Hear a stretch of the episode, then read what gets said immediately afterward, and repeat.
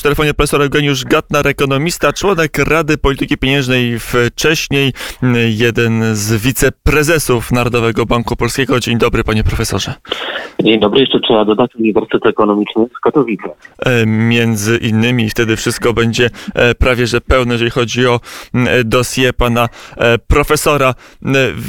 To może ogólne pytanie, zanim przejdziemy do szczegółów. Zastanawiam się, jak profesura, jak ekonomiści oceniają, jaką mają refleksję po pół roku życia w koronakryzysie. Co was zaskoczyło, a jako, jako ekonomistów, a, a, a co w zasadzie biegnie w tym kryzysie rutynowo? No, trzeba powiedzieć, że ten kryzys jest no, głębszy niż to, co nam się wydarzyło powiedzmy to 12 lat temu, a więc ten kryzys finansowy. E, tutaj, e, tutaj rzeczywiście, rzeczywiście te mechanizmy trochę inaczej e, działają. Te przyczyny są trochę inne, tak? bo te przyczyny, przyczyny można powiedzieć, przyczyną jest mała, niewidzialna, mały niewidzialny wirus, a wtedy upadały największe banki amerykańskie, czy, czy ta upadłość im groziła. Więc te źródła kryzysu są inne. Natomiast cieszę się, że te mechanizmy, które wtedy przećwiczono, a więc myślę o, o tym skupie aktywów, o, o luzowaniu ilościowym, że, że to, to, to, to teraz jest bardzo efektywne narzędzie, wtedy przećwiczone. A więc y, jesteśmy lepiej przygotowani do tego kryzysu niż, niż można było się spodziewać, ponieważ mamy zasób jakby instrumentów no, monetarnych choćby, no już, już, już dobrze przygotowany. Ale pan profesor jako członek Rady Polityki Pieniężnej co nieco wpływa na to, jak wygląda chociażby popyt na e, kredyty poprzez stopy procentowe. E, mówi się, że po tym kryzysie tych długów będzie znacznie więcej. Dzisiaj bohaterem Dnia Ekonomii jest dług właśnie. Czytam, że na koniec tego roku dług światowy może osiągnąć 277 bilionów dolarów. Cokolwiek ta liczba znaczy, bo nie wiem ile by to wyglądało w 100 dolarówkach chociażby. Panie dyrektorze, no można inaczej powiedzieć, że to jest przeszło 300% PKB, czyli, czyli trzy razy więcej niż, niż, niż wszystko, co, co, co świat wytworzy przez można powiedzieć, przez, przez rok.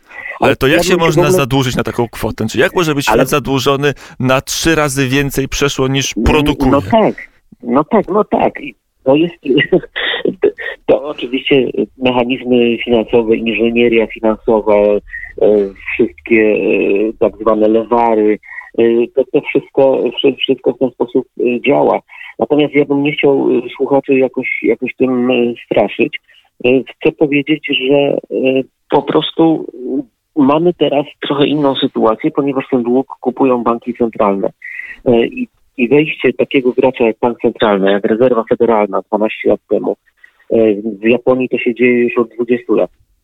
Tak naprawdę e, zadłużanie się we własnej walucie e, według nowoczesnej teorii monetarnej, ja nie jestem jej jakiś wielkim fanem, ale, ale, ale ta nowoczesna teoria monetarna pokazuje, że, że to dla gospodarki nie jest, nie jest jakoś specjalnie jakoś specjalnie dolegliwe. To, że Europejski Bank Centralny, że zwłaszcza FED, a zwłaszcza e, banki dalekoazjatyckie z naszego punktu, warszawskiego punktu widzenia patrząc, e, tak działają, to wiemy, trochę nas zaskoczyło, kiedy Narodowy Bank Polski na wiosnę także wszedł na rynek długo, oczywiście nie bezpośrednio, bo mamy zapisy konstytucji, która chroni przed takim prostym skupowaniem długu przez NBP, ale są mechanizmy, są furtki, furteczki, którymi Narodowy Bank Polski może chodzić. Pytanie, czy powinien? Nie, to nie ma żadnych furteczek, wszystko odbywa się zgodnie z prawem. E, mamy operację otwartego rynku, możemy kupować na rynku wtórnym e, właśnie obligacje i przeszło 100 miliardów e, obligacji o wartości przeszło 100 miliardów obligacji zostały skupione, z czego w połowie to są obligacje rządowe, a w połowie obligacje Polskiego Funduszu Rozwoju i Banku Gospodarstwa Krajowego. One wszystkie wspierają tarcze można powiedzieć, rządowe, e, które, które ratują miejsca pracy i ratują, ratują małe firmy w Polsce. A czym... to rozwiązanie jest, jest optymalne. A czym to się różni od takiego długu prywatnego? Czy dlaczego e, ten dług, który teraz wytwarzamy i który w istotnej części, jak rozumiem, skupują mm, kon konkretne i kolejne banki emisyjne, ma być dla nas, dla gospodarki bezpieczniejszy niż e, dług skupowany przez wielkie banki albo wielkie fundusze? Dlatego, że e, państwo jako, jako dłużnik jest zupełnie inną, można powiedzieć, inną instytucją, inną, inną figurą niż, niż osoba fizyczna czy przedsiębiorstwo. On po prostu nie musi tego długu spłacać, może, je, może ten dług po prostu rolować. A zatem to, to, to, to naprawdę jest zupełnie inna sytuacja. A te długi, bo jest takie powiedzenie, każdy dług trzeba spłacić. Czy te długi, które teraz zaciąga polski rząd, nie tylko polski rząd, żeby być wprawdzie, wszystkie rządy krajów demokratycznych w tej chwili zadłużają się na potęgę jeszcze bardziej niż to robiły do tej pory. Te długi trzeba będzie spłacić. To są długi, które gdzieś w pewnym momencie znikną na kontach bankowych. O, to jest znakomite pytanie. Ale tu jeszcze chciałbym uspokoić naszych słuchaczy, że Polska jest absolutnie jednym z najmniej zadłużonych krajów, biorąc pod uwagę e, to zadłużenie publiczne. E, bo, bo naprawdę my mamy, przekroczyliśmy dopiero te 60%, ale, ale Francja, Niemcy, nie mówiąc o Włoszech i innych krajów, to, to tam to już przekracza 100%, więc, e, więc naprawdę nie mamy się czym przejmować. A to jest dobre pytanie, które pan zadał. E, mówi się już coraz częściej o tak zwanym wielkim resecie, a ja nazywam to po prostu odpuszczeniem grzechów, e, bo myślę, że jak ten wirus zostanie pokonany i świat z tego kryzysu pandemicznego wyjdzie, to myślę, że pewnie zorganizowana zostanie jakaś wielka konferencja światowa, tak jak nie wiem, była w Bretton Woods, czy te konferencje po wojnie, drugiej, pierwszej, i na przykład ustalą y, rządzący, bankierzy, że długi e, suwerenne, czyli długi publiczne w posiadaniu banków centralnych zostaną na przykład umorzone. Czyli te grzechy zostaną odpuszczone bez tak naprawdę wpływu na gospodarkę. W Biblii był zapis, który mówił, że po konkretnym okresie dług zostaje o, o, anulowany. Tak. Greckie reformy, reformy ateńskie, ale dobrze sięgam pamięcią, zdaje się Solona także wprowadziły wstrząśnienie długów, zwłaszcza z gospodarzy rolnych, więc cywilizacja, nazwijmy ją judeo-chrześcijańską, czy ta tradycja grecka także zna taki, taki no, mechanizm prawny jak odpuszczenie długów. Tak jest, tak jest, panie dyrektorze. Więc ja, ja, ja tutaj dość optymistycznie na to patrzę, tym bardziej mówię. Polska jest stosunkowo mało zadłużona, e, jeśli chodzi o, e, o te wskaźniki. E, kraje Zachodu e, są w trudniejszej sytuacji, bowiem trzeba powiedzieć, że my, jako gospodarka, naprawdę sobie świetnie radzimy, e, bo ciągle produkujemy, sprzedajemy polski eksport, e, polska produkcja, jak widzieliśmy wskaźniki za wrzesień, to u nas produkcja przemysłowa wzrosła o przeszło 3%, a, a w strefie euro spadła o, o prawie 7%. A więc, a więc polscy przedsiębiorcy pracują i sprzedają. E, Pols, też polska gospodarka pod tym względem kręci się najlepiej w Unii Europejskiej. To pokazują dane Eurostatu. Przy telefonie profesor Eugeniusz Gatnar, ekonomista, członek Rady Polityki Pieniężnej. E, panie profesorze, a e, to zanim przejdziemy do tego długu prywatnego, bo on też istnieje i on jest też bardzo ciekawy, to, to taka, takie dopytanie tego długu państwowego, które skupują banki emisyjne. Swego czasu robił karierę nagranie młodego nastolatka, może studenta pierwszych lat studiów pewnie humanistycznych, który się dziwił, jak to jest możliwe, że e, świat ma jakiś dług, czy pieniądze nam drukują kosmici i wydają, skoro mamy dług, to dodrukujmy pieniędzy i ten dług zniknie. Jak to mamy za mało pieniędzy? Przecież można je wydrukować. Wtedy wiele osób no, traktowało tego nastolatka jego nagranie jako typowy przykład julkizmu, że się posłużę słowem młodzieżowym, który pewnie wygra w tym roku, czyli takiego bardzo naiwnego, o e, bardzo lewicowych poglądach młodzieńca, który kompletnie nie wie, jak wygląda świat, a, a być może on miał rację, być może jest tak, że po prostu sobie dodrukujemy pieniędzy i to nie będzie miało żadnych konsekwencji dla ekonomii realnej, bo kiedyś nas uczono, że pieniędzy drukować nie można, bo jak się drukuje, to rodzi się chociażby inflacja. No właśnie, a te pieniądze nie są drukowane, nie ma druku pieniędzy i nie ma też inflacji. W strefie euro mamy deflację. Mimo tego skupu, mimo, mimo tego tego, tego programu skupu i tego luzowania, czy, czy jak pan redaktor powiedział w cudzysłowie, drukowanie pieniędzy, tam inflacji nie ma. Więc, więc ten argument, tego argumentu nie możemy użyć. W Polsce inflacja jest nieco większa, ale ona wynika właśnie z tego, że polska gospodarka ciągle normalnie, prawie normalnie w cudzysłowie, tak, normalnie w sensie, że, że, że ciągle jest na plusie.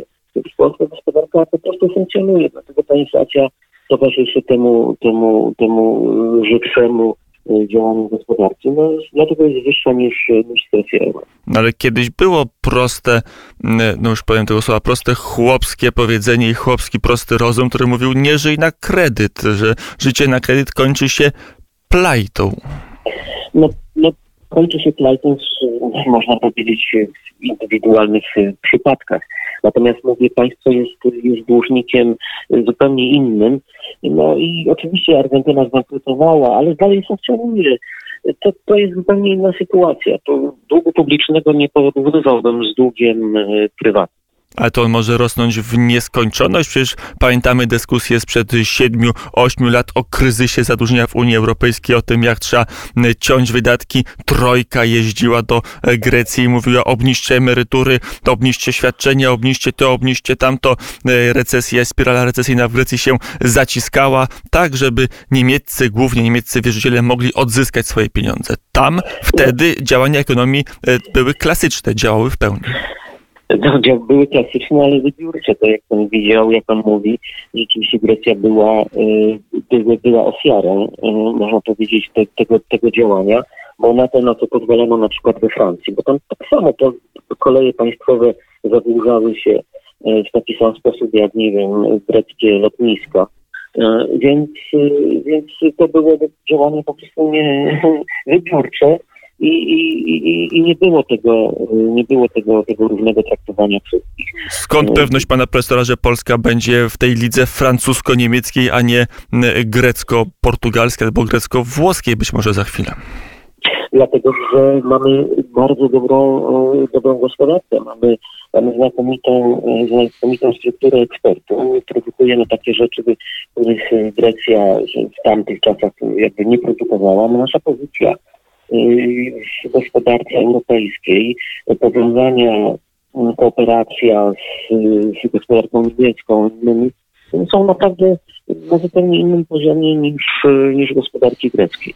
E, to jeszcze przejdźmy na koniec tego długu prywatnego, bo chyba nie wszystkie te długi, które teraz emitują rządy, skupują banki centralne. Część pewnie trafia do rąk prywatnych. Co się stanie z tym długiem, jak on jest duży i jak on potem może się przekładać na życie gospodarcze, ba, na życie społeczne i polityczne demokracji zachodnioeuropejskich? No, panie redaktorze, długi, długi publiczny, dług publiczny, obligacje rządowe skupują banki, banki komercyjne, e, bo rzeczywiście taki jest mechanizm, nie wiem, fundusze emerytalne, e, firmy ubezpieczeniowe, no, to jest, to jest naturalny, naturalny odbiorca tych obligacji. No, ale potem, jeśli byłyby jakieś zawirowania, to zawsze ten bank centralny europejski te, te obligacje odkupi. To ten mechanizm jest, jak powiedziałem, już y, dość mocno y, przećwiczony, dość dobrze. Nie ma inflacji, nie powoduje to żadnych y, perturbacji, czyli, czyli tego pieniądza za dużo nie ma, więc tu, tu bym się tego nie obawiał. Jeśli mówimy o długu, długu prywatnym, to, to, to dotyczy bardziej przedsiębiorstw i gospodarstw domowych. E, tutaj, tutaj sytuacja jest taka, że akurat niskie stopy procentowe, które są w strefie euro i teraz obecnie w Polsce, jakby pomagają przy spłacie tych, tych kredytów, tego długu. Chociaż taka sytuacja nie może być wieczna, bo gdzieś po drugiej stronie równania są ci, którzy mają swoje oszczędności, którzy odkładali, którzy się nie zadłużali, tylko żeby przypomnieć inną ludową przypowieść, bajkę. Była taka bajka o e, koniku polnym i o mrówkach. Mrówki e, całe lato grzecznie zbierały na zimę zapasy. Konik polny e, grał na skrzypcach i kiedy przyszła jesień, zima, to nagle się okazało, że mrówki sobie cieple, ciepło siedziały w cieple w swoim mrowisku z pełną spiżarnią, a biedny konik polny o głodzie i chłodzie tuwał się po łące. I teraz jest tak, że ci, którzy oszczędzali mają gorzej, ci, którzy się zapożyczali mają lepiej. No ale to jest już w ogóle, można powiedzieć, to jest dyskusja na temat, na temat e, zmian cywilizacyjnych. E, no tak, to prawda, to prawda. Ci, co no, no można by tak powiedzieć, że Bo przy niskich tych stopach procentowych nie Tak. opłaca się oszczędzać de facto. Tak, tak, tak. Stopy realne w Polsce są ujemne, więc ci, którzy oszczędzają, tak tracą naprawdę około 3%, bo to, to taka jest ujemna, realna stopa. E, I to, i, i- i to jest jakby zmiana cywilizacyjna. Od jakiegoś czasu promowane niskie stopy no, promują zadłużanie się i zniechęcają do oszczędzania. E, Zachęcają do y, zadłużania się i do konsumpcji. A więc ta, ta konsumpcja, kon, finansowanie kredytem konsumpcji stało się po prostu jakimś nowym paradygmatem. No, ja oczywiście jestem konserwatystą, bo boleję nad tym, że, że tak jest, ale to, to jest zmiana cywilizacyjna i, i, i to, to tak jak kiedyś cywilizację zbudowała, e, zbudowała akumulacja oszczędności, no to teraz, teraz jakby te, te, te, te, te, wzorce z pana bajki, one, one praktycznie już odchodzą. Za chwilę dzieci nie będą w ogóle z tej No, bajki znały. Mam nadzieję, że nie Nie tylko właśnie mojej bajki, ale bajki, która kiedyś była powszechnie nauczana w szkole, to jeszcze na koniec, No już nie będzie. już, już jej nie będzie, to Już nie jeszcze będzie. e, na koniec będzie proszę, niepoprawna politycznie. E, To już, to już w tej chwili być może jest e, bajka niepoprawna politycznie o e, mrówkach i e, koniku polnym. No dobrze, to jeszcze na koniec i proszę o krótką odpo- odpowiedź pana profesora. Na ile taka gospodarka, która jest oparta na tym długu i państwowym, i prywatnym, e, który jest czasami wciskany, wiemy czym to się skończyło w roku 2008, teraz się skończy podobnie, że w końcu ta bańka długu pęknie, że osoby, które mają niskie e, stopy procentowe biorą kolejne kredyty, chociaż nigdy ich nie spłacą, m, to doprowadzi do e, kolejnej zapaści na rynku finansowym, czy przyjdzie moment, kiedy te wszystkie długi nagle znikną? Jak to się zakończy przy tym okrążeniu gospodarki kapitalistycznej? Ja myślę, panie redaktorze, że, że tu jakiś, jakiegoś wielkiego kryzysu y, nie będzie. To znaczy, wydaje mi się, że te mechanizmy, te nowe instrumenty, które, które, które weszły, y, one jednak, y, jednak w sensie na poziomie, mówię, państw, y, jakieś umowy między, międzypaństwowe, one, one spowodują właśnie delewarowanie, czyli oddłużenie, jakieś mechanizmy oddłużeniowe zostaną zaproponowane. Tym bardziej, jak mówię, nasz kraj jest, jest mały, mały, malutkim kamyczkiem czy, czy, czy ziarnkiem piasku, porównując wielkości zadłużenia do tych, do tych wielkich potęg, które będą najbardziej zainteresowane właśnie jakiegoś rodzaju e, odpuszczeniem, odpuszczeniem grzechów. E, Powiedział profesor Eugeniusz Gatnar, ekonomista, e, Rada, między innymi Rada Polityki Pieniężnej. Panie profesorze, dziękuję bardzo za rozmowę Dziękuję, pozdrawiam serdecznie. i do usłyszenia.